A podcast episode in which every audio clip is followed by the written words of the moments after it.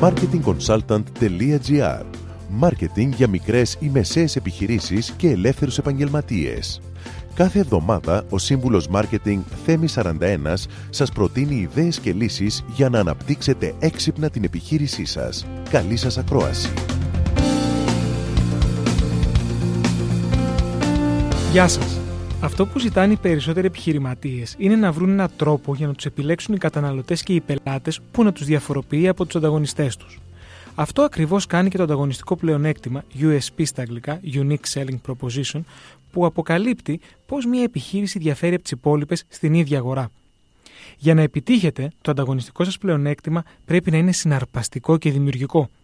Ο σκοπός είναι να ξεχωρίσει η επιχείρησή σας και να σας θυμούνται οι καταναλωτές. Υπάρχουν τρία βασικά στοιχεία που πρέπει να έχει το ανταγωνιστικό σας πλεονέκτημα για να γίνει ξεχωριστό. Πρώτον, θα πρέπει να έχει νόημα για τους πελάτες σας, να ικανοποιεί δηλαδή μία ανάγκη τους και να αναγνωρίζουν πως δεν μπορούν να το βρουν πουθενά αλλού. Δεύτερον, θα πρέπει να είναι αξέχαστο έτσι ώστε να έρχεται πρώτος στη σκέψη τους όταν το αναζητούν. Τρίτον, θα πρέπει να αγγίζει το συνέστημά τους.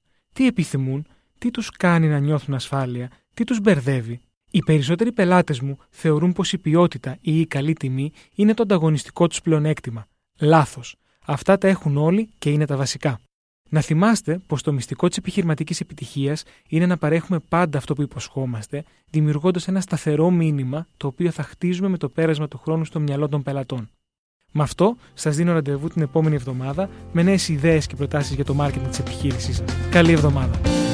Μόλις ακούσατε τις ιδέες και τις λύσεις που προτείνει ο Σύμβουλος Μάρκετινγκ Θέμη 41 για την έξυπνη ανάπτυξη της επιχείρησής σας. Ραντεβού με νέες προτάσεις την άλλη εβδομάδα.